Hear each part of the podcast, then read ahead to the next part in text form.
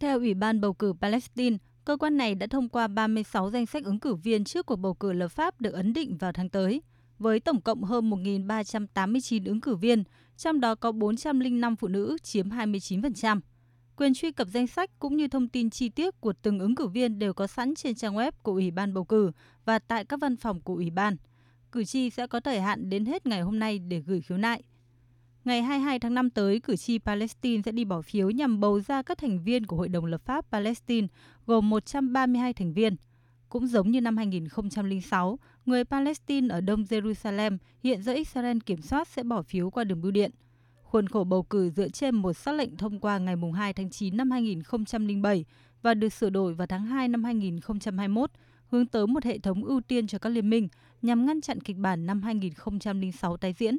Đây sẽ là cuộc tổng tuyển cử đầu tiên trong vòng 15 năm qua của Palestine. Sự kiện cùng với cuộc bầu cử tổng thống diễn ra sau đó đánh dấu bước tiến lớn trong tiến trình hòa giải giữa phong trào Fatah của Tổng thống Mahmoud Abbas ở bờ Tây và phong trào Hồi giáo Hamas kiểm soát giải Gaza. Đánh giá về các cuộc bầu cử sắp tới tại Palestine, chuyên gia Khalil Jashan, giám đốc điều hành Trung tâm Ả Rập tại Washington, Mỹ cho rằng những cuộc bầu cử này đáng lẽ phải diễn ra từ nhiều năm trước do sự chiếm đóng của Israel, những hạn chế do các biện pháp bao vây cấm vận, sự chia rẽ nội bộ và những khác biệt không dễ hòa giải giữa chính quyền Palestine ở Ramallah và các lực lượng ở giải Gaza đã ngăn cản tiến trình này.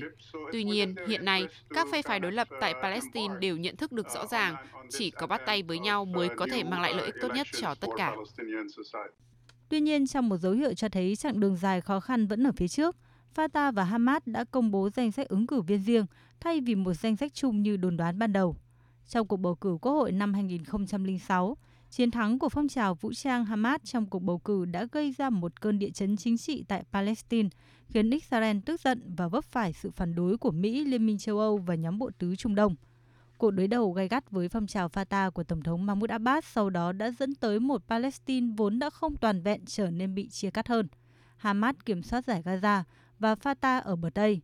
Dẫu vậy, cho tới nay, tiến trình bầu cử tại Palestine vẫn đang đi đúng hướng. Theo chuyên gia Arif Zafan, giám đốc tổ chức Al-Massad, chuyên theo dõi dân chủ và các cuộc bầu cử tại các nước Ả Rập, đây là một cuộc bầu cử rất đáng được mong chờ và là một bước rất quan trọng nhằm hòa giải Palestine, cũng như tạo ra những thay đổi bước ngoặt cho tiến trình hòa bình Trung Đông.